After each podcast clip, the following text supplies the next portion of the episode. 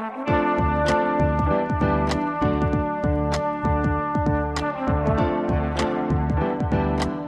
listening to the Co Main Event Podcast. And now your hosts, Ben Fowlkes and Chad Dundas. That's right. You're listening to another episode of the Co Main Event Mixed Martial Arts Podcast. I'm your co host, Chad Dundas from BleacherReport.com, and joining me, as always, from MMA Junkie and USA Today, it's your friend and mine, Mr. Ben Fowlkes. Uh, ben, we're at your house this week. That's right, we are. Change of venue for the CME podcast recording.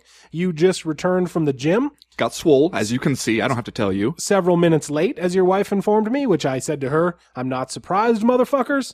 Uh, you just fired down some apple slices and now you're drinking a muscle milk That's in your right. Han Solo t-shirt. Right. So just That is an to, accurate depiction of what is happening. what'd you do over at the gym today? What muscle groups did you work? A little bit of everything. A little bit of just wail, wailed on my pecs and lats. Uh, did a little bit of circuit training. Got the old heart rate up a little bit. Uh, then swung by the gym, restocked the Fuji apples, which, as I told you, that's the good stuff. You, you swung by the store? Swung by the store. Okay. You said swung by the gym. You meant the store. Swung by the But store. you're lightheaded. right next to the gym. You probably need a nap. The circuit was pretty hard. Yeah. Um, so, you know, that's why you're looking at me. I see the expression on your face. You're like, damn, he's swole. That's why. I just Yeah. wanted to explain to you why. I'm looking at you like, Nutrition. like Johnny Valiant used to look at Hulk Hogan. look at the latissimus dorsi. You just, Look you, at the trapezius muscles. a lot of people, Chad, put the work in the gym and forget about the work at the dinner table. That's right. You can be in as in as good a shape as you want. If you're not in shape from your chin to your nose, you're not going to get anywhere. If you don't, if you're not firing down the slices of Fuji apple, God help you. I feel like we just did the old man special right there. There- Especially the part about you working all muscle groups. That's right. Yeah, and then later I might read a book for the most important muscle group, my mind. well, Ben, speaking of looking swole, the Dundasso shirts are back up on Cotton Bureau this Of course week they are. with uh, crew necks, crew neck sweatshirts now for fall. Another uh, listener request, proving that the CME universe are just shit-eating wild men and women for the Dundasso shirt, which keeps fucking getting brought back again and again. Wait, are you saying uh, sweatshirt? Yeah, crew neck sweatshirt. Like the last time they brought it back, they added hoodies. Okay. And this time, somebody on Twitter, I can't remember who it was, got after Cotton Bureau saying he didn't like things hanging off the back of his neck. How about a crew neck? And the Cotton Bureau people, who frankly, and in all seriousness, I can say this at this point, seem totally awesome, We're like, yeah, we can do that. So they put it back up with uh, sweatshirts. so that's all it takes, huh? Like one guy. Well, no, 50 people have to go, or 40 people, I think, have to go to the website and request that the design comes back, which has now happened like five times. So, joke's on me, I guess, except for the money that they send us, yeah. which then goes into the CME kitty, which at some point will either pay for new equipment or, or buy some kind of fabulous CME experience. Uh, I really want to know what goes on inside the head of the person who is like, I like the idea of a Dundasso sweatshirt. However, you know, obviously I'm going to want to wear it to a job interview and I don't want to have a walk in there with a hoodie because that's Yeah. just Yeah, you unprofessional. don't want to look like a jerk. Give me a crew neck sweatshirt. You want you you want to be wearing a collared shirt underneath that. Right. I'm taking lunch at the Four Seasons after this.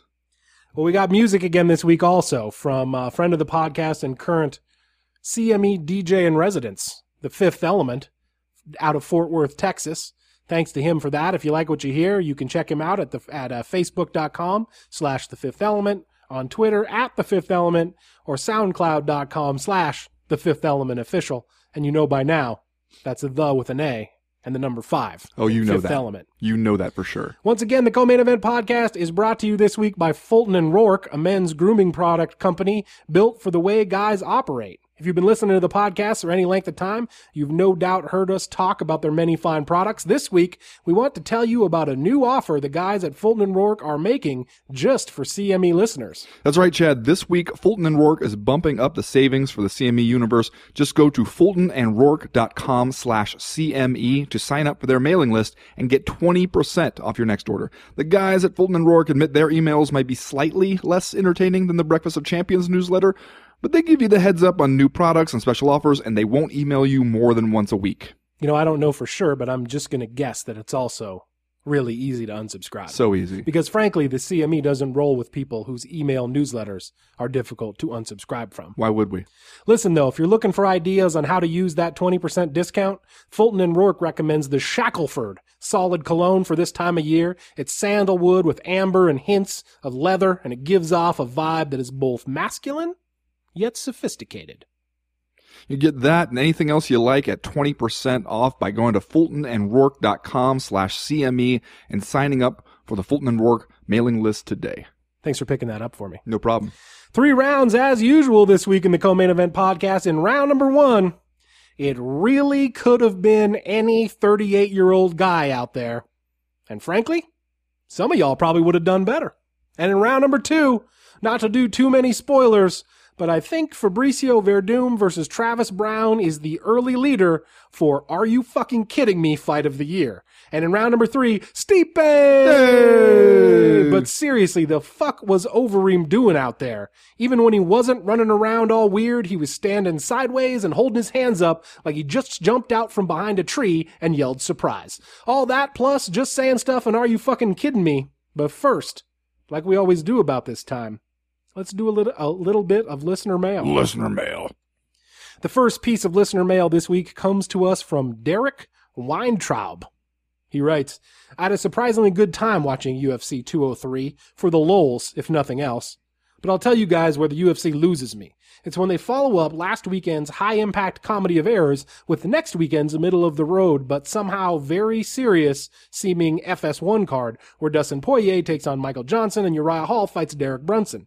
Those two fights will probably be fine, sure, whatever, but honestly, it all starts to feel like a bit much for me. At the risk of sending the podcast back into a tailspin about oversaturation, what can I do to get myself hyped about this card? Or should I just, you know, skip it and spend time with the family?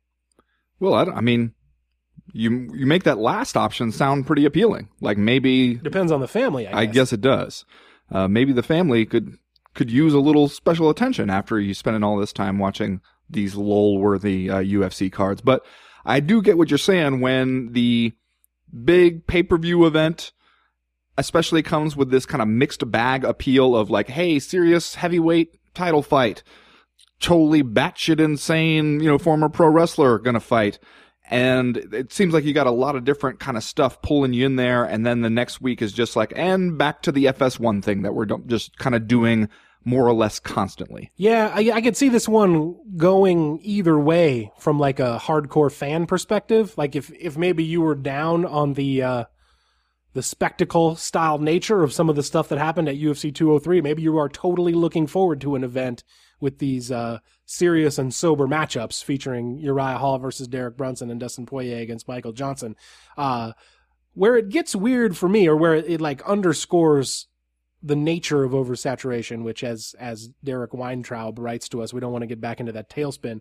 But if you're the UFC and you're packing up the octagon, I assume there's only one octagon, one small one, one big one. If you're packing up the octagon from Cleveland last week and taking it to Hidalgo, Texas this week, that to me really kind of gets to the nature of the carnival style traveling circus that you are running at this point because those are not big media markets, either one of them. So yeah, to go from one week in Cleveland to one week in Hidalgo really lets me know what you're doing, what you're up to Yeah. these days. Well, and you know, you talk about the guys who are on the top of this card: Dustin Poirier, Michael Johnson, Uriah Hall, and Derek Brunson. You know, all good seasoned fighters.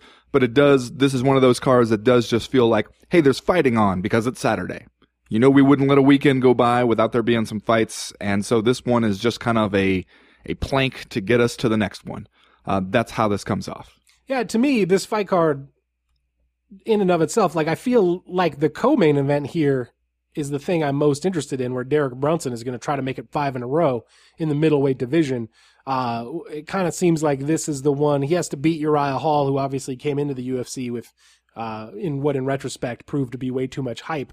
But uh, if Derek Brunson wins this one, he'll be pretty close to maybe moving into the uh, into the realm of the elites with the middleweight division, where almost all of the matchups are pretty awesome.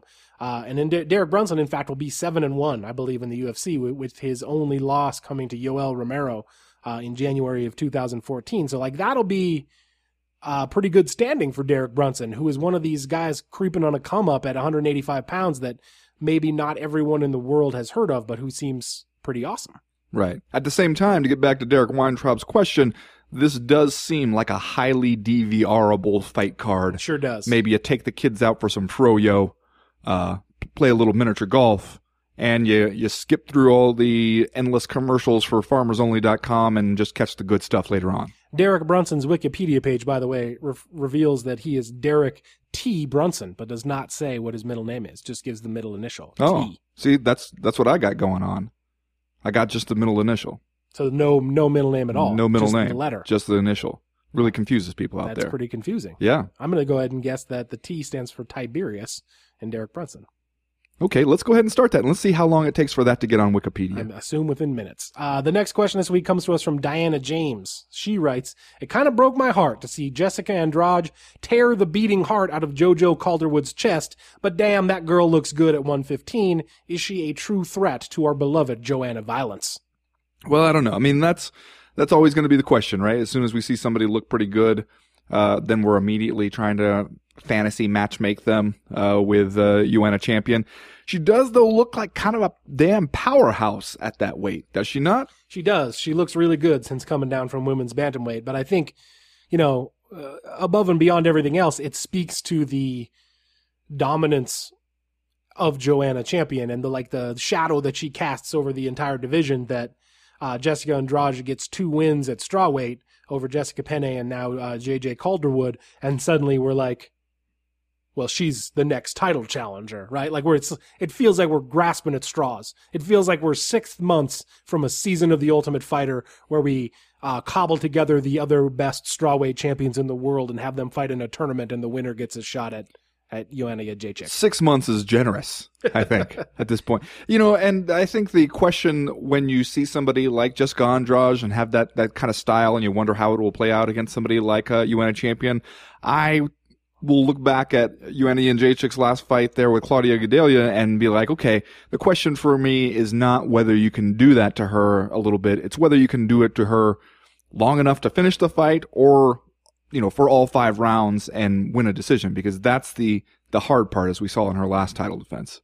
Yeah, maybe if anything can be said uh, for Jessica Andrade in terms of her, uh, you know, her prospects at taking the title is that she's stopping people when she gets them. She gets them in there. You know, a first round win over Joanne Calderwood and a second round win over Penne in her last fight. She's not necessarily going out there and trying to uh, grind out decisions. So, uh, you know, maybe if she does in fact get to a title fight, she doesn't have to go out for 25 minutes and try to win a decision. Maybe she can force a stoppage.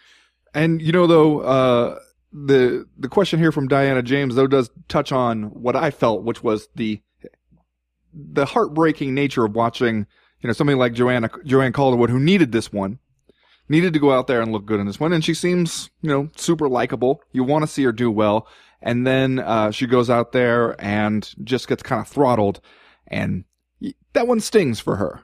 You know, especially after she was just talking about the difficulty of even having enough money to, to have a good training camp and get all the things she needs to get to go in there prepared. Uh, and she had those two wins in a row. Then she comes right in here and loses pretty quickly and it's fairly one-sided. That's rough, man. That's a rough go for her. It is rough and a rough turn of events for a likable fighter. Uh, perhaps there's always going to be voiceover work for Joanne Calderwood. Per, most specifically, maybe in like children's cartoons. Yeah. Like you close your eyes and she sounds like one of the Puffins on the show Puffin Rock. I was my just- three-year-old daughter is pretty into right now. I was just thinking you could really have a kind of awesome My Little Pony character with Joanne Calderwood's voice and accent and everything. I'd be into it. this was the UFC where I discovered though the the the like volume hell of turn the TV way up to try to hear Joanne Calderwood during her hype vignette, turn it way down when Mike Goldberg starts talking, and turn it way up again because Joanne Calderwood's talking again, and turn it way down because Mike Goldberg is like inside the octagon or whatever he does. Yeah, you could use some closed captioning in your life at that point. That seems right. Uh, next question this week comes to us from Nick Cohen. He writes, So when is Uriah Faber's induction ceremony into the Dundasso Hall of Fame? Yeah, Uriah Faber went and stuck his finger deep, deep in the eye socket of Jimmy Rivera this past weekend. And I saw on the internets today that Jimmy Rivera has a crack behind his, uh, what, his cornea? Yeah, Does that seem right? something like that. That that's definitely a, that is definitely a part of the eye. I can a part of confirm that. eye. Uh, yeah, man, that was that was a bad one, and I think the, what made that one seem to people like more Dundasso-ish was that Uriah Faber was pretty clearly losing at that point, and he just reached out with an open hand and slapped him right in the, the face and finger went in the eye. It wasn't like the normal thing of, okay, the guy's advancing and you kind of stick your hand out there to check him and his, he runs right into your finger or any of the, the normal accidental eye Yeah, poke things. This one was notable because Joe Rogan was unable to explain it away when they showed it on the slow motion replay. Joe Rogan, by the way, seemingly continually giving less and less of a fuck as his UFC career perhaps begins to enter its late stages. Like he's just going to go out there and even more than before say whatever the fuck he thinks, which I appreciate from a UFC broadcaster. But yeah, on the slow mo- motion replay of Uriah Faber and uh, Jimmy Rivera, you could tell he wanted to be like, oh, an incidental punch. And maybe that's what he expected when the replay started. And he had to kind of be like, yeah, that's just like an open handed slap where the, he gets his finger right in his eye. So weird doings there from Uriah Faber, who now at this point, for the first time in his career, I believe, has lost back to back fights. Is that right? He's coming off the uh, the loss to Dominick Cruz and now this loss to Jimmy Rivera. Uh, yeah, it's the first time in his career that he has experienced back to back fights, back to back losses. I'm sorry. Uh, and Oh. he's one and three now in his last four. And this one seemed monumental to me. This seemed meaningful to me in the career of Uriah Faber because up to this point, Faber had had always been a dude that even when he was, uh, you know, on experiencing some tough times and losing all those championship fights in a row, he would still go out there and beat the Alex Cacereses and Michael McDonald's of the world uh, fairly quick and easy. So for him to drop this decision to Jimmy Rivera, to me, felt like kind of a signpost in the road for uh, the 37 year old Uriah Christopher Faber. Yeah, this is definitely the kind that he used to win. And it's not like he got absolutely throttled here or anything, you know, but at the same time, it wasn't like when the fight ended, there was any doubt as to who had won. to anyone but Uriah Faber, who, when the decision was announced 30 27, I think across the board for Jimmy Rivera, did that thing where he acted surprised that he did not win the decision. Well, everybody does that thing. Come on. I know, but still, Well, maybe he was just expecting a 29 28 sprinkled in there. Like just the lopsided nature Yeah. is what did it for him. Or, or, you know, or maybe at this point it's just reflex that he, he, like even he thinks like, all right, well, this is the kind that Uriah Faber wins. Uriah Faber does not go out there and lose this fight. Uh, but, uh, you know, I talked about a little bit in my mailbag beforehand that eventually that moment was going to come for him. And what is he, 38? Uh, and for me, kind of the stakes of every Uriah Faber fight from here on out is, is Uriah Faber going to start to show signs of age and the years in the game catching up with him? Is he, is Uriah Faber going to fall off yet? Because eventually that's going to happen if you stick around long enough. And here, I mean, I, you know, you got to say that it's, that's has to be part of it. And I think Jimmy Rivera also maybe better than a lot of people gave him credit for, but eventually you're going to get to the point when you're just not going to be able to roll in there and tool all the young bucks uh, and clock your, your way into another yet another title fight. Seems like Uriah Faber maybe has finally hit that point, and damn, it took him a long time. Sure did. Jimmy Rivera, I believe, now has won 19 fights in a row, has not lost since late November of 2008 when he dropped a split decision to somebody named Jason McClain, who does not have a Wikipedia page, uh, and is now 4 0 in the UFC. So, yeah, maybe this is uh, also, I don't, we don't want to just not give any credit to Jimmy Rivera, who came out and had a tremendous performance and beat Uriah Faber, which is still meaningful, a meaningful thing to do uh, for a guy of, of Rivera's standing in that division. And perhaps all along, Ben, Uriah Faber's Achilles heel would be to fight someone with a torso as wide as a compact car in Jimmy Rivera, because that dude does not look like he weighs 135 pounds. He looks like his chest weighs like 175 pounds on its own. That's a big dude. You're saying Jimmy Rivera might have a hard time getting in and out of uh, like a parking garage space. I'm saying I don't think he buys his shirts off the rack. Okay. Let's just say that. That looks like a uh, a tailored neck situation to me. like he's gonna have to get a specially made collar. I trust your judgment when it comes to a tailored neck situation. You know you do. Last question this week comes from Eric from Texas. He writes, The MMA gods giveth and the MMA gods taketh away.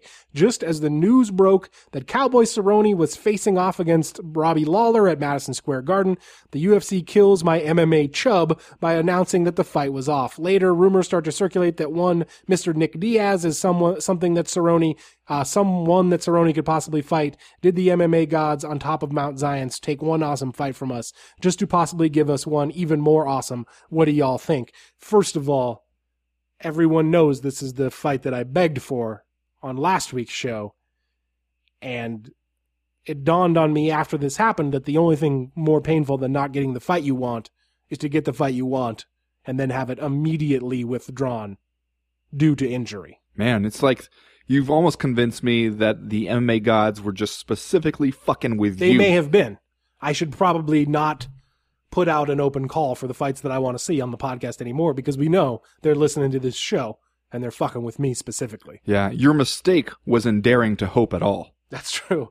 That is true. Uh, I did enjoy though that when this news broke kind of late at night on Twitter uh, last week, I can't remember exactly what day though. It was like an MMA Twitter funeral, but instead of everyone getting super dressed up, everyone did their best gifs, their best like God damn it uh, posts on the internet. I saw some good ones.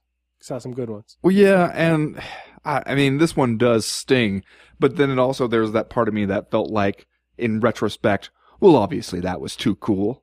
Like, we, come on, be serious. We couldn't have anything that awesome. There's no way we could be that happy. And you know no what? one would allow that. this is going to probably be an unpopular statement, but I've seen this the idea of Nick Diaz stepping into this fight uh, broadcast far and wide online, and I'm going to say that's not as cool. I'm going to say that is not even as close to as cool as the idea of Robbie Lawler against Donald Cerrone. Well, no, because For me. nothing, nothing is as cool. So fine, I Did agree with just- you there. Did you hear the email? Did the MMA gods on top of Mount Zions take one awesome fight from us just to possibly give us an even more awesome fight? The answer to that is no. That answer to that is definitely no. At the same but I have time- seen this opinion on the social medias from people saying Nick D, like you just pull Bobby Lawler out and put Nicholas Diaz in, and we're good. And you know what? We're not good. At the same time, hashtag would watch, and oh, you well, know yeah, it. hashtag would watch, but I'm not. It's not going to be my. Are you fucking kidding me this week? It's not. It's not gonna uh, engorge your MMA chub, so to speak. I feel like we would all be best served to just pretend like that did not happen. Like we would just late. all move forward. It's too late. Forgetting that Eric from Texas wrote in to tell us about the death of his MMA chub. I hope it can be revived, Eric. That's going to do it for listener mail this week. If you have a question, a comment, a concern that you want to air to the podcast in future weeks, you know how to get a hold of us. You go to the website, co-mainevent.com, and click the link in the top right-hand corner of the screen that says email the podcast. That'll get you in touch with us. While you're there, you can sign up for the Breakfast of Champions newsletter. That comes out every Friday morning to catch you up on the news and notes that we miss when we're not recording the podcast on Tuesday through Friday. Something always happens. There's always some breaking news. The newsletter itself is short. It's informative. We like to think it's funny. And it's one newsletter that we know for sure is really easy to unsubscribe from.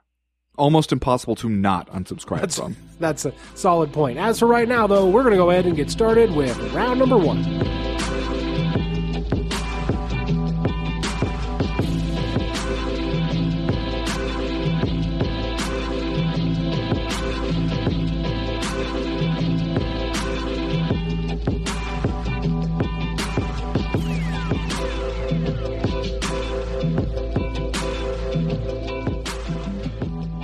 Well, Ben, as we talked about, you and I, before we started recording this episode, I felt like one of the hallmarks of the spectacle surrounding CM Punk's UFC debut was uh, people's inability to be reasonable about it.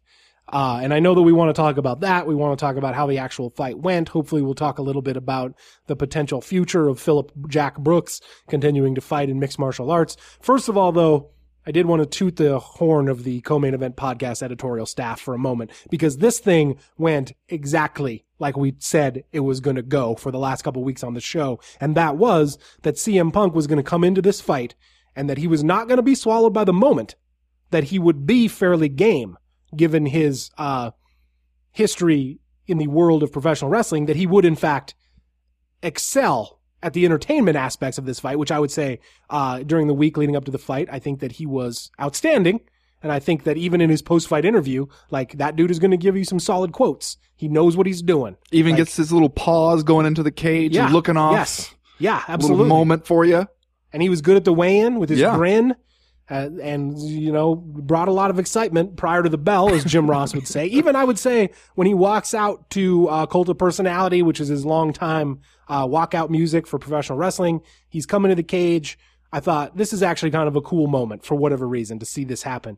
Uh, then, then just like we said it was going to happen, he gets in there and he looks like a 38 year old man who's trained for two years in mixed martial arts and has to fight a guy who is a rookie, but who still looks a lot more like he deserves to be there. And in fact, uh, this one even ended by rear naked choke, which I can't remember if we said that was going to happen on the show or just in the conversations that we were having. Because if you look at Mickey Gall's record, I think this is uh, all three of his pro fights now have ended via rear naked choke. Uh, so his preferred method of victory. Um, so I guess I would ask you, did anything surprise you at all about the CM Punk experience? Uh, I guess I was surprised that he managed zero offensive moves. You know, I didn't expect a whole lot, but to come right out there and throw some stuff that when you go back and you look at it in slow motion, does not even resemble a punch. Yeah, you sent me that on the internet today. And Yeah. as I said in my reply, it looked like it might have turned into a punch had it gotten to its intended target, but you can like actually see in the slow motion version as he throws it, CM Punk look down at Mickey Gall as he shoots that double and be like, "Oh shit." yeah. Well, yeah, and you know, then just seeing how easily he he gets taken down, gets his guard passed. Uh, when he's stuck inside control, does not seem to have even the the beginnings of an escape that he's working. Just completely, utterly swarmed. And you know, maybe he did get lost in the moment a little bit, like when the actual fight started. Maybe, you know, he said that he feels like he can do better than that. And I believe that. I believe that he might be a better fighter than we got to see, but it, it seemed like the worst possible scenario for him because if he had just gone out there, taken one punch on the chin and fallen down on his face, then you could at least say, well, hey, anybody can get hit and fall down. It happens, happens to the best of them. But the way that this one went down gave us an opportunity to see a couple different aspects of his game and to see none of it working. Just absolutely nothing. Like the best thing you can say about his performance there was that he defended the rear naked choke right before he didn't. Like he made Mickey Gall have to try it twice. Uh, that's the most positive thing you can say about that. Now, I guess where we get into a point of disagreement among the MMA community is when we talk about what that means and what to make of it all. Because you see a real defined split among people, and you're seeing it now even as the news about the disclosed payouts has come out where it's re- revealed that he made a base, you know, show money pay with no win bonus in the deal of half a million dollars. Um, and it's always interesting when you see somebody show up with just show money, like when they, there is not a win bonus portion even included in their contract. But you see, Plus, I should just Dave Meltzer reported points on the pay per view. So you would think points on five hundred thousand dollar base, Right. and then some more is going to come. Right. And see, and then I guess like that, that lends itself to the discussion of what we make of this, what, how we put this all in some kind of larger context. And I'm a little bit surprised at how many, you know, longtime MMA people and, and, and hardcore fans, how many people seem eager to give out a participation trophy for this one. There's a whole lot of people being like, well, hey, at least he tried. At least he had the guts to try and go out there and live his dream. And I get that aspect of it. And it is like, it does take some guts to go do that, knowing that a bunch of people are waiting for you to fail and are waiting to kind of celebrate your demise. That does take, uh, you know, some courage to go out there and do that. At the same time, it's not like he did it for 10 and 10, the way a lot of these other Like dudes are Mickey doing Gall it. did for fifteen and fifteen. Right. You know, he, he did it for financial gain. And, you know, and I'm sure because he wanted to do it and he want, you know, it was a dream that he wanted to live and everything.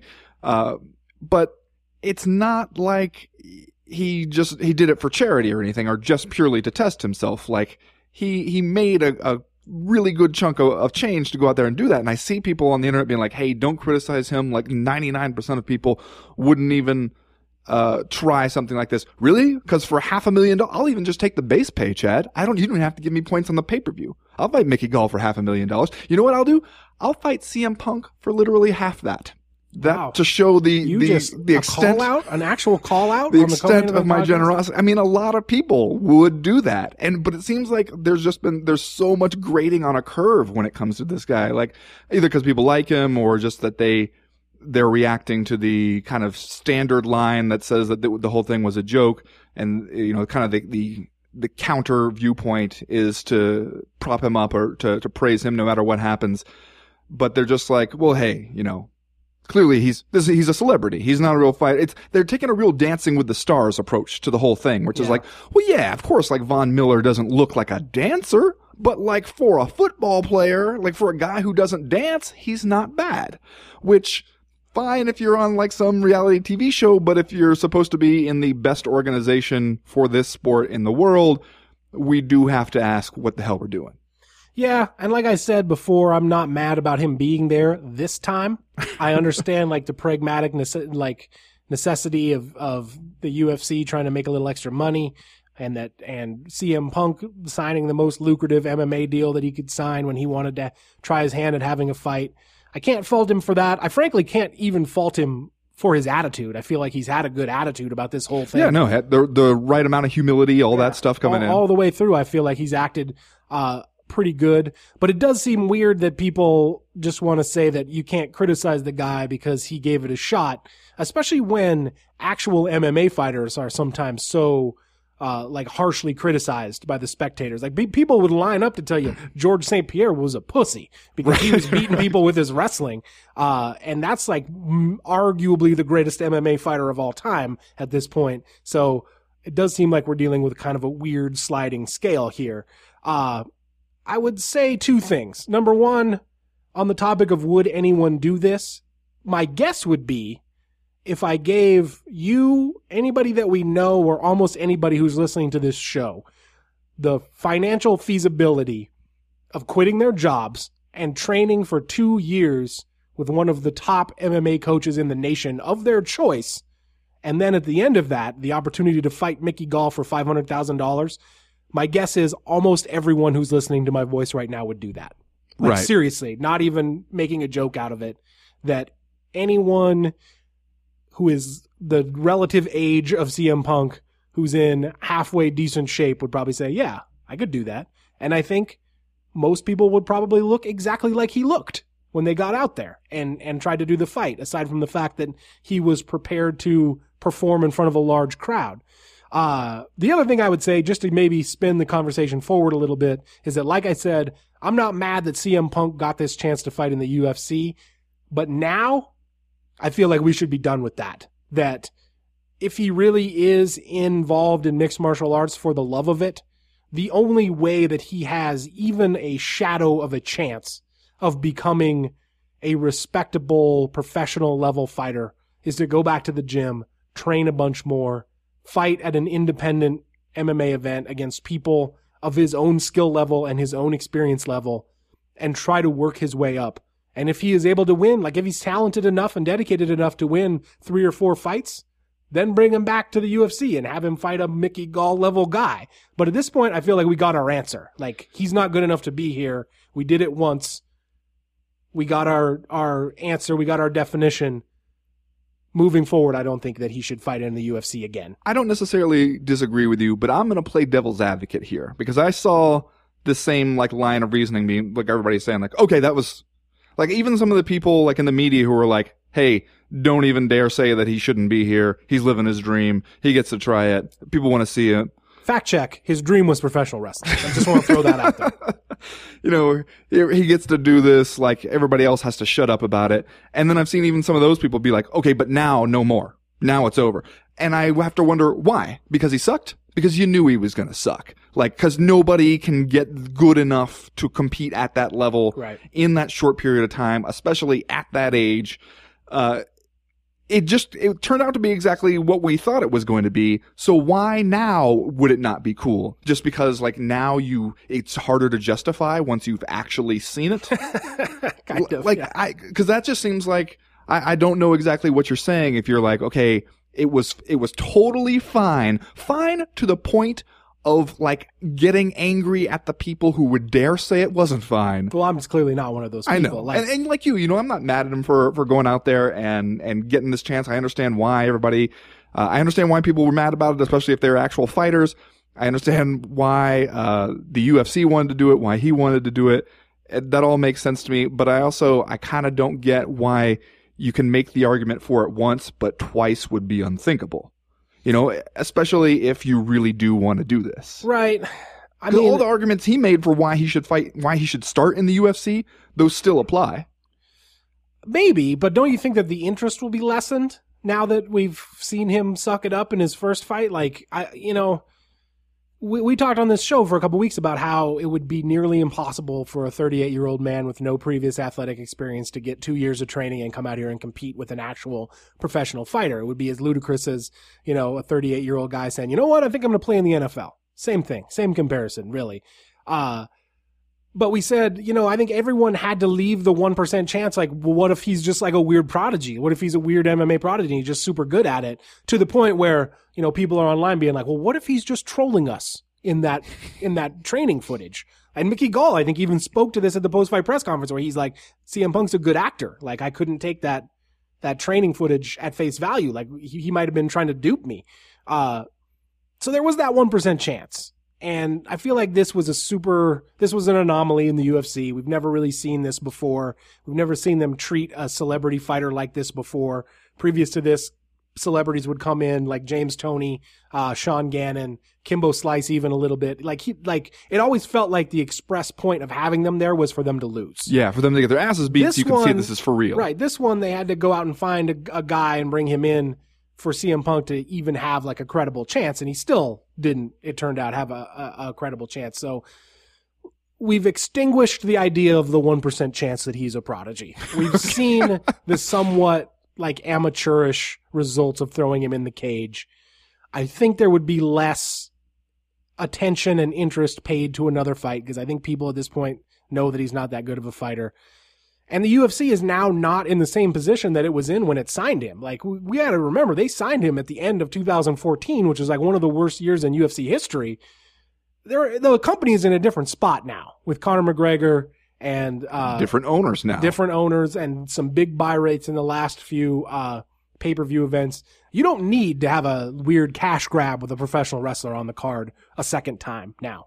Well, okay, you know, one of the things though you mentioned the the other guys where they seemed like the point was to to bring them in so that they could get beat up and so you could see the difference they had between poor them. Sean Gannon fight Brandon Lee Hinkle for God's sake, so I believe was an All American wrestler at Ohio State, and he just got thrashed. and they had James Toney fight Randy goddamn Couture. He's pretty and, good. And He's pretty good at James MMA Toney, by the way, lasted about a minute longer than CM Punk did against uh, Mickey Gall.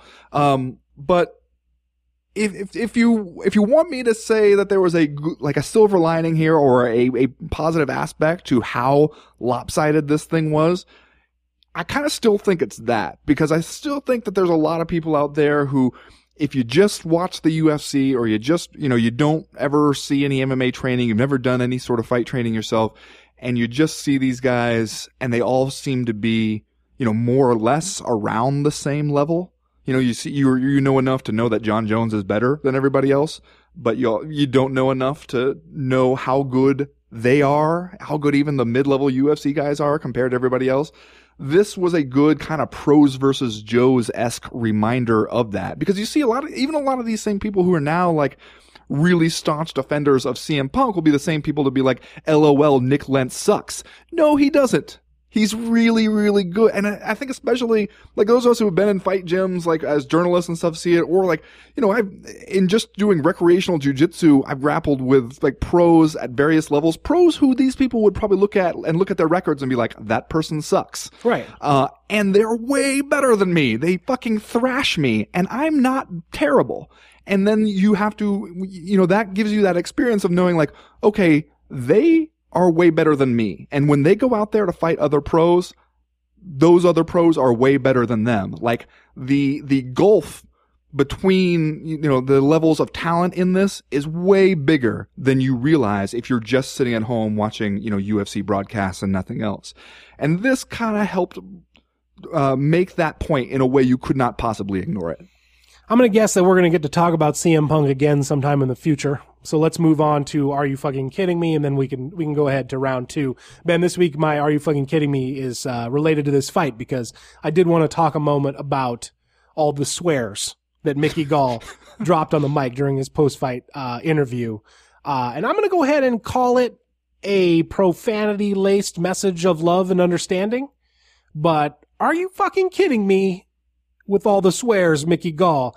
Uh, everybody knows that uh, we swear on this podcast. Obviously, we have an explicit rating. We're not here to act like we're God's gift to the King's English. But Mickey Gall, like, kind of reminded me of a teenager who was hanging out with his cool uncle and they, that guy's buddies and maybe they let him drink one beer and then like he drops one F bomb and everybody's kind of like, haha, all right, kid. And then he's like, oh man, these guys think I'm awesome. So then he like drops 500 more F bombs in conversation. Uh, look, Mickey Gall, I'm down to watch you fight Sage Northcutt. Okay. But I don't know, man. Just dial it down a little bit. Are you fucking kidding me? fucking kidding me? See, that's when I had to write my my column about this. I had to refer to his profanity use as inartful because obviously we're not against profanity use, but profanity is a medium, and Yeah, you need to work that's a in good it way to describe like it. a great artist, and he did not really do that. He's the there. CM Punk of profanity. Also, I love that his profanity laced message of love and hope ended in a call out of corny ass Sage Northcutt. Yes, because there's too much hate out there, and yet I'm going to pivot right to, you know, criticizing someone else who I want to fight. Uh, Chad, this week, my Are You Fucking Kidding Me goes out just kind of generally to the incident involving Clarence Byron Dollaway who, as you know, was scheduled to fight Francois Barroso on this card, had to pull out due to a back injury sustained in an elevator accident at the, the host hotel. Are you fucking kidding me? First of all, the blue blood, Clarence, Clarence Byron Dollaway, was riding just a regular elevator with the no plebs. business being in an elevator. what the hell is He that, should Chad? be carried in his private litter by his servants. Where were the litter bearers? That's what I want to know. You fucking kidding me? And first, you know, that's that's just the obvious point. But if you want to make the blue blood ride an elevator, for God's sake, make it a private elevator. Or is this the first time we've done this? With like an elevator attendant that's going to hand out hand wipes and maybe some mints. Yeah, just some some rosemary scented towels in your elevator. Come on, are you fucking kidding me? Do I have to do I have to spell it all out for you? You fucking kidding me? Well, that's going to do it for round number one. We'll be right back with round number two.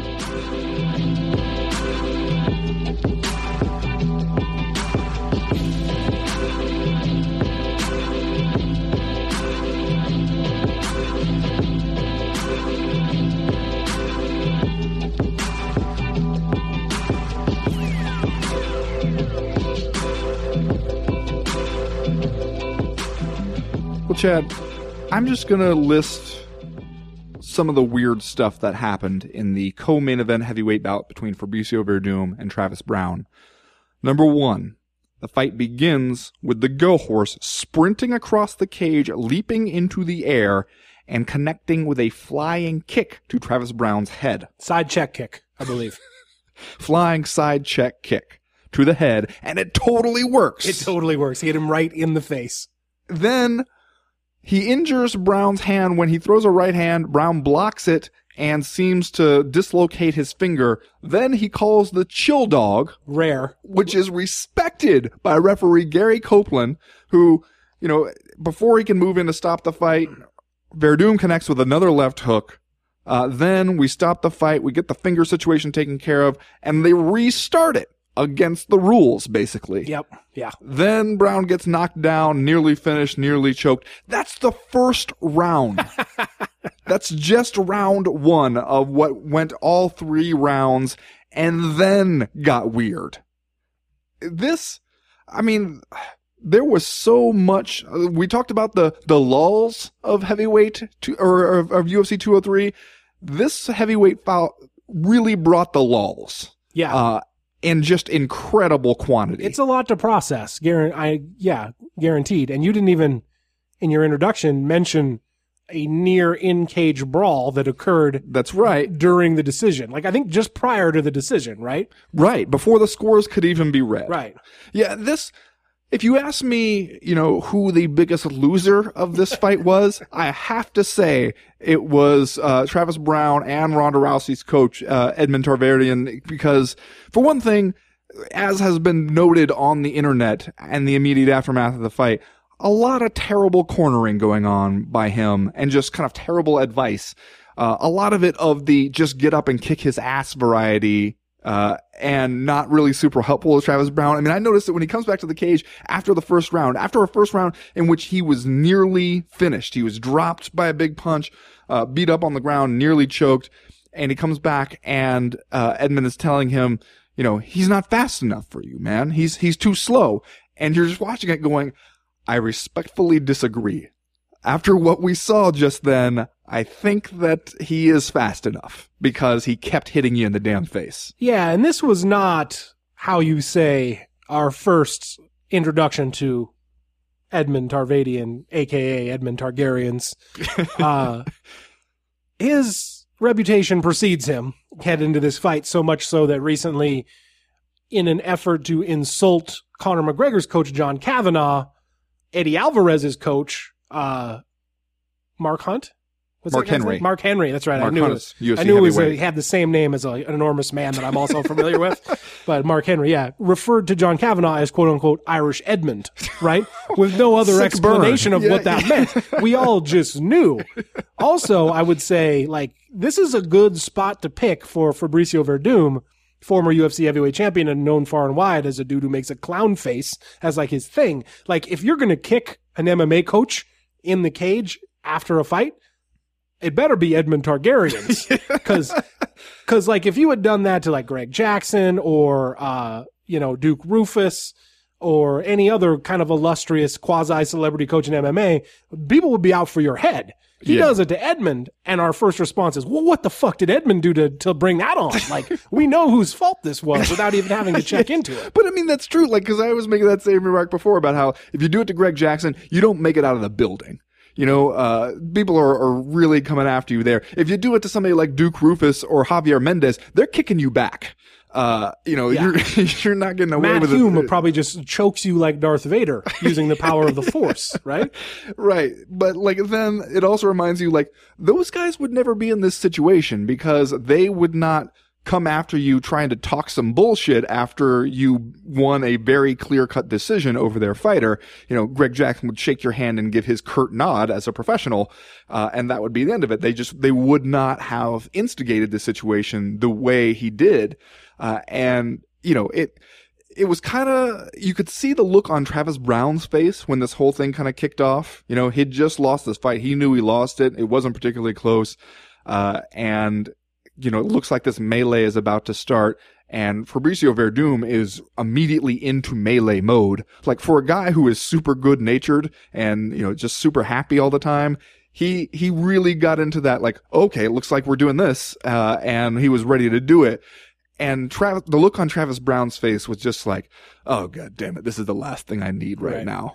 I was going to ask you that. I was going to say that that would be an interesting topic of conversation. Was like, did this fight make you feel at all bad for Travis Browne? Because it kind of did for me, just because it went so horribly for for him. Like he couldn't even barely use one of his hands after the first round. He primarily threw jabs uh, after having to call the chill dog. I mean, I guess you could make the argument that went better for him than it ever possibly should have because the fight should have been over right then. Uh, but like he gets kind of injured, can't really fight. Uh, I saw some statistics online about how badly he's been outstruck in his last several fights. He has teamed up with a guy who's regarded as the worst coach in, in top level mixed martial arts. Not only teamed up with him, left Greg Jackson's to go there. and it feels like he can't really leave, right? Like, because of his love affair with Ronda Rousey, can Travis Browne decamp from the Targaryens? Can he go somewhere else? Or is he just stuck there? Like, If he I don't know, man. Kind of made me feel his pain a little bit. if he can't leave, then wouldn't that say something about the nature of his relationship with Ronda Rousey? Wouldn't she understand at this point? And if she didn't understand, like, wouldn't it would just be like, okay, I'll just, you know, you'll, you'll let me know I won't come to the barbecue that the Targaryens are throwing. I won't, I, we won't just be around each other anymore. Like, we, we will try to avoid each other. Um, and I'll just go respectfully train elsewhere and refrain from talking shit about him in the media. Uh, but I don't know. that- maybe that's true. And maybe this is a chicken and the egg argument, but if not for Ronda Rousey, does Travis Browne wind up in Glendale to begin with? Oh no. And you're talking about a dude who at one point in his career was 13 and 0 and had won uh like four fights in a row in the UFC.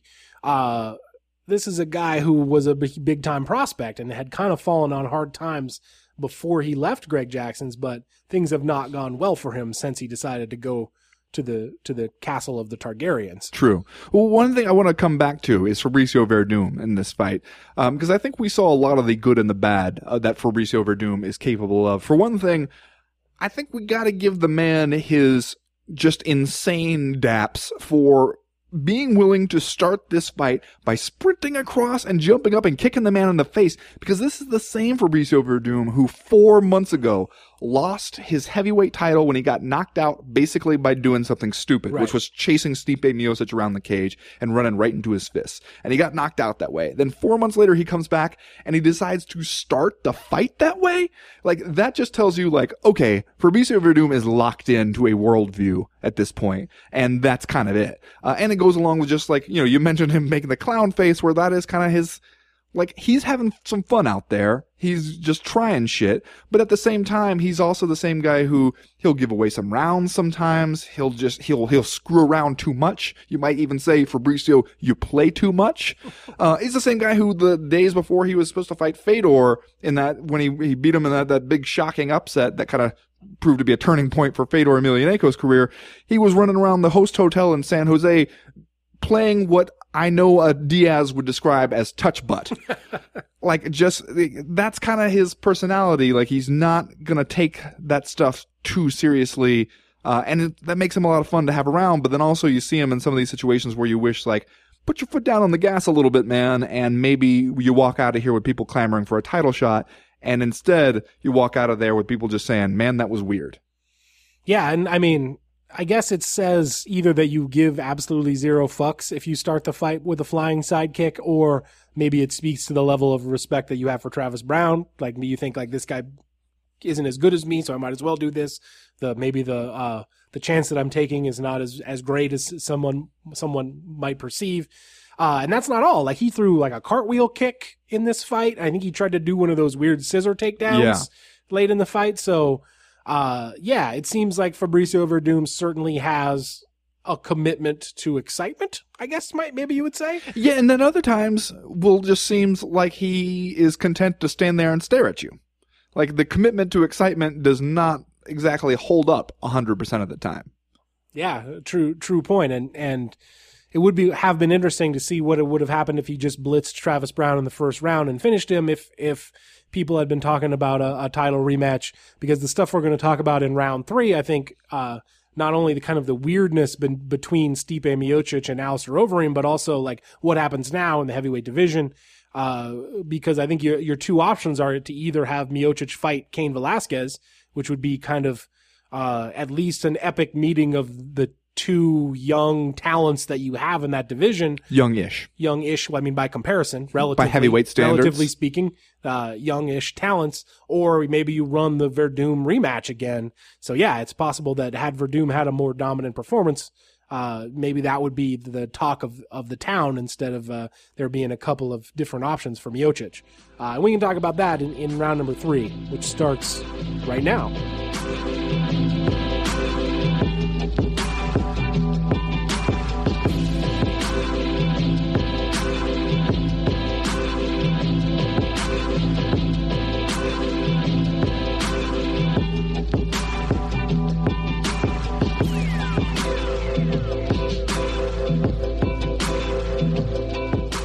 Ben, the main event of UFC 203 was probably not going to compete with the co-main event in terms of sheer weirdness, but Stipe Miocic and Alistair Overeem managed to pack a fair amount of weirdness into their fight, so much so that when you go back and see that it ended at 427 in the first round, yeah. I think to myself, I thought it was longer than that. Yeah. Now, see, that's what I was going to say. Less weirdness, but packed into a, a shorter time span.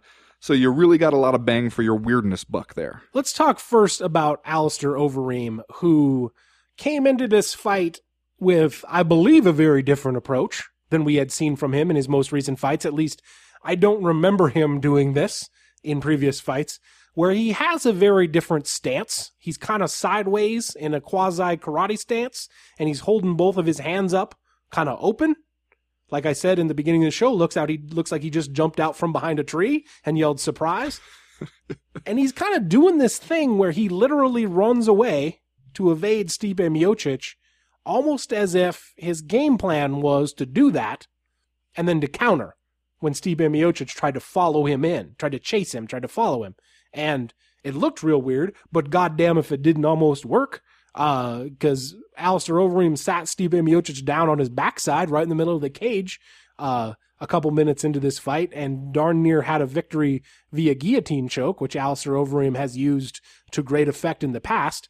Uh, and that says nothing of the weirdness of the phantom tap that was discussed after the fight. But just what did you make of Alistair Overeem's overall performance here? I assumed that that strategy was meant to get him back into kicking range. I think that he he wanted to use his kicking game a lot, especially early on. And Stipe Miocic, you can tell by his response to that, really did not want to get into that with him. And you could see, you know, Stipe trying to circle away from, from that rear leg kick, which, and he said afterwards, like, he kicks even harder than I thought he did, and I thought he kicked pretty hard.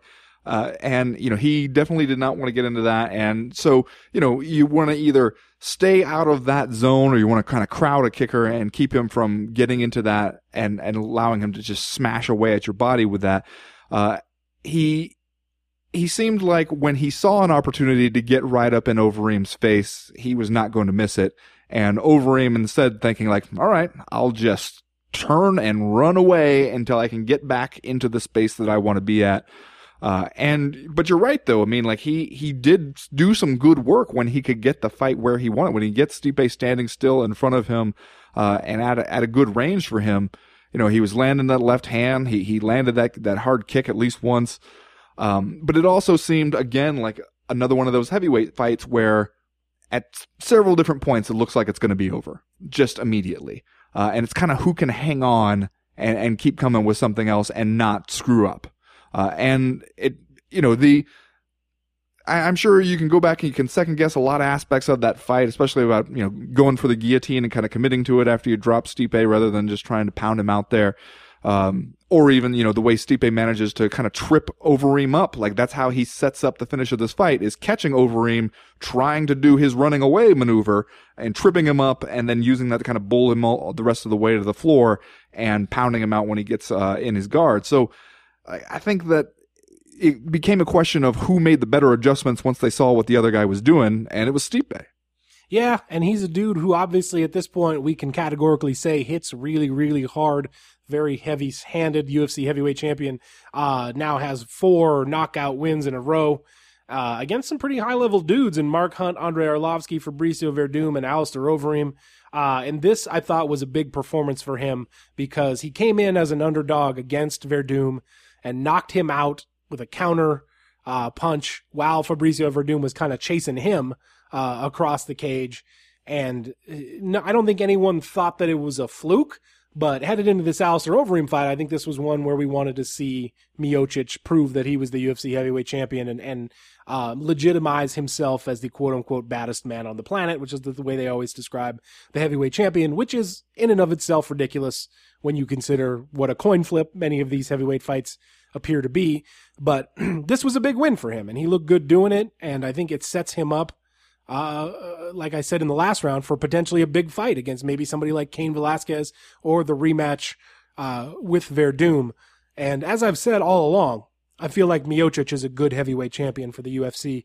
He seems like a guy who is uh, relatively smart. He seems like he can do a good media appearance if you need him to and uh, he seems like a guy who doesn't take himself overly seriously. So, uh, uh, and, you know, and his second job as a firefighter, I think, makes him potentially marketable in a quasi mainstream kind of way. Yeah, he has that ability to not say much and yet uh, feels like he, he has those kind of one liners that turn into fairly decent quotes. Uh, even though it seems like you're going to really have to work to drag too many words uh, total out of him. What I wonder though about is the you know, we talk about what comes next, and it's got to be on your minds if you're the UFC that it looks like, hey, Stipe versus Cain Velasquez. That seems like a hell of a fight. Yes, it does. That seems like the fight you want to make. Uh, I I would be excited to have that fight. And yet at the same time, if you're the UFC, are you not thinking, what are the odds we make this fight and Cain Velasquez pulls out hurt again? Well, I mean, that's going to be the question about Cain Velasquez for the rest of his career, right? It's going to be kind of a double edged sword with him. He seems like he's perennially going to be one of your top heavyweights, potentially your top heavyweight. Uh, but he's always going to be kind of dogged by the injury bug. I feel like even if he puts together a, a bunch of fights in a row where he doesn't pull out, people are still going to think of him as the guy who spent the first several years of his career really waylaid by injury. So like, I feel like it's almost, uh, risk you have to take. Like there's no, I don't see like you have any other choice at some point. Like Cain Velasquez, if history is any indication, is going to hang around and continue to be really good at fighting. Uh, so, and especially in a division this shallow, I feel like he's just going to be in and around the title picture for the rest of his career. You, you- you're not going to be able to, uh, like keep him away from the title just because you're afraid that he might not show up to fight. Uh, So you book Cain Velasquez, Stipe, but you tell Fabricio Werdum don't make any plans. yeah, maybe stay in the gym and be ready, Fabricio. Uh, let's talk about the thing in this fight that I think everyone who's listening to this podcast probably wants us to talk about about this fight, and that is the Phantom Tap, the interview with Alistair Overeem, which I would describe as painful. yes. And then after the fight, Joe Rogan's uh, plea to the UFC to no longer interview guys after they've just been knocked out. Uh, because when we get to the Alistair Overeem after this after this loss, he is emphatic in what I would describe as extremely Alistair Overeem style fashion. yes. Where he's basically like, I'm very sure I felt a tap like he does. Like he's out there just making statements. Uh, and then we go to the replay. And the replay does not go well for him. No. And he he knows. He can see that the replay does not go well for him. Uh, so yeah, man, what happened here? What uh, like did Alistair Overeem on the heels of just being knocked semi unconscious awake in a living dream where Steven Miocic had tapped out? Like this seems unfair to him, frankly. It does. It also, though, because the way that he made that assertion was so overeamy, that's what made it seem Like, like. he wanted to correct us on a fact. yeah, like it just it didn't seem like the rantings of a recently concussed guy who didn't know uh, what the hell was going on. It seemed like Overeem being really Overeem about it, uh, and so that I think was what maybe does not get him so much slack. But it's true that there is a, a problem with having a guy who just woke up and tried to stand up and could not do it. And then moments after that, you're asking him what happened out there. Like his perception of what happened might not be totally accurate. And yet at the same time, like, I do believe that you could have asked Overeem three days later about that fight and he might have given you the same answer. You know, he might have, he, he, he might have just really felt that in the moment that he thought that Stipe tapped. Um, it, even if you thought that, probably inadvisable to bring it up. Maybe that would be the difference. That if you gave him three days to think about it, he would decide, you know what, it's not going to go well for me. It's not like they're going to overturn it. Not like they're going to go back and look at the tape. Right. Or maybe he would have looked at the tape and been un- Right. unable to find the, the tap. Right. I mean, there is that moment when he engages the choke when Miocic does kind of a weird thing with his hand up around the, the arms, which is clearly not a tap, but Yeah, he's searching for where the arm is so that he can get his defense going. And even then, like I just I never buy the argument that like, oh, he got me with a fake tap because you're a professional, you know how this works. You latch on that choke and you squeeze until the referee grabs you and, and gets you off of there. Like you're not squeezing until you feel a tap. You're squeezing until the referee tells you to stop, and everybody knows that. So that wouldn't really work too much as an explanation on me. But the, you know, you can understand how in the moment you're you're a little bit woozy maybe, and your your pride is hurt uh, because you realize you just lost your probably the last shot you're ever going to get at a, a major MMA belt. Maybe you come up with some bullshit in your mind. Yeah, I've talked before about the post fight interview and how weird I think it is. And like, if you're here for the lulls, like you get some gold sometimes, but you also get a lot of heavy breathing and people talking us through the Mickey's replay. Uh, I guess I understand the necessity to have someone get interviewed in the cage after the fight is over, especially now that that's kind of what everyone expects. But I wouldn't mind not hearing from people that just got knocked out. I mean, sometimes you're probably going to get a, a rather eloquent post fight speech like the one CM Punk gave that frankly made it seem like he'd been thinking about that for a while. What am I going to say after I lose? If I lose? Uh, and sometimes you're going to get stuff like like what happened to Overeem, which I still feel like was maybe a little bit unfair to him, uh, especially to confront him with the footage immediately thereafter. Uh, Well, if he's going to make that claim, you yeah, got to confront no, him with the right. footage. Yeah, you got you, you got to do it. But it's like it was almost like as when they came back from the replay, it was almost like you could see on Overeem's face, like, oh yeah, this was on film, and and that's not there. That he didn't tap out. Anyway, weirdness, weirdness. Anything else you want to say about this before we uh we close out the show? Are you all the way into thinking of Stipe Miocic as your UFC heavyweight champion, or does it just feel like another another guy's babysitting the belt for a little while? Well, everyone in the history of the belt has babysat it for a short time, but like within the context of the heavyweight division, I'm on board, man. Like I think a second fight, second title defense against Cain Velasquez would be awfully tough. Uh That's I- that's how I feel. I need one more. but I'm into it. Like I'm into Stipe Miocic the champion. I feel like he's the right guy for this moment. I've been hurt before. I need I need to see one more title defense, and then Well, the second one is the doozy.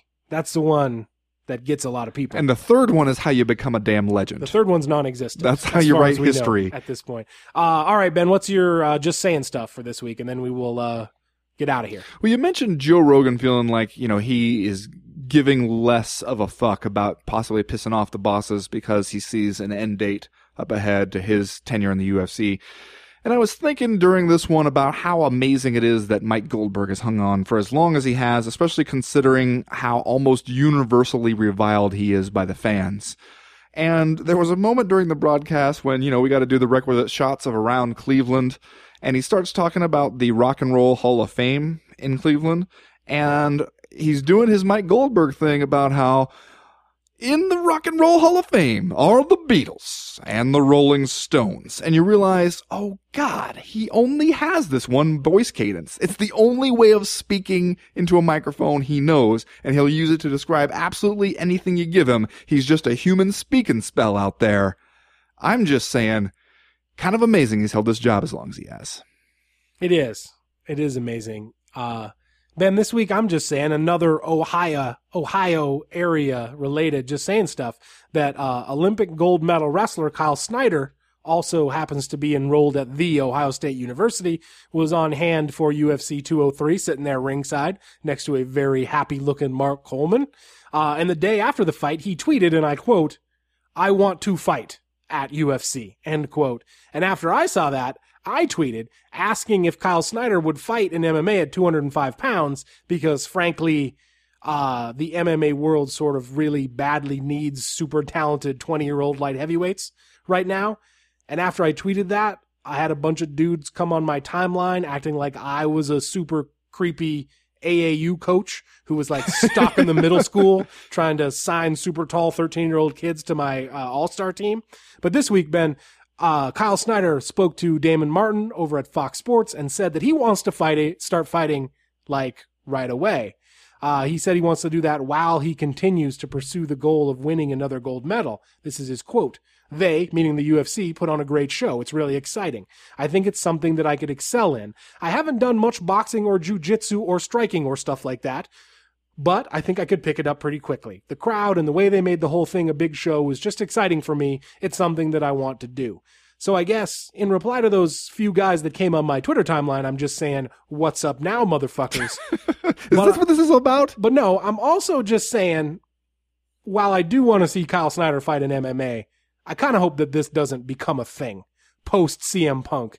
That dudes just show up at the UFC and are like, oh, I want to do this. I'd like to get in there and are lo- allowed to fight as O and O MMA fighters in the UFC. Obviously, a dude like Kyle Snyder has a thousand times more credentials and more respectability and reason to be there than CM Punk. But at the same time, let's let these dudes get some fights elsewhere before they show up and try to fight in the octagon. Because ultimately, I feel like having them do that is just kind of bad for the sport.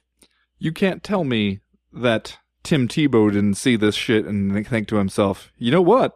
I could at least do that well.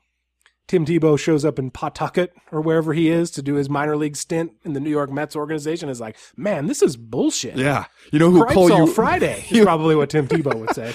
you know who'll call you directly up to the show. Yeah. And let's not pretend like maybe Tim Tebow wouldn't be kind of good too. Here we go. This is how it Dudes starts. put together. This is how it starts, and this is how you end up with uh, Shia LaBeouf versus uh, the Pharma Bro Martin Shkreli or whatever his name is at UFC 230. Let's have people get some fights before they come to the UFC. I'm just saying. Tim Tebow versus Ashton Kutcher. All right. Well, that's going to do it for this week's co-main event Would watch. podcast. We'll be back next week to break down all the stuff that happens at this fight night event from Hidalgo, Texas. As for right now, though, we're done. We're through. We're out. Tim Tebow versus Francis Ngannou Okay. at Got heavyweight. Even, even money so far. I mean, obviously we're gonna have to do this one on a barge in international waters. this is the problem with having random 38 year old dudes show up and have a fight. Anybody can do it. Now anybody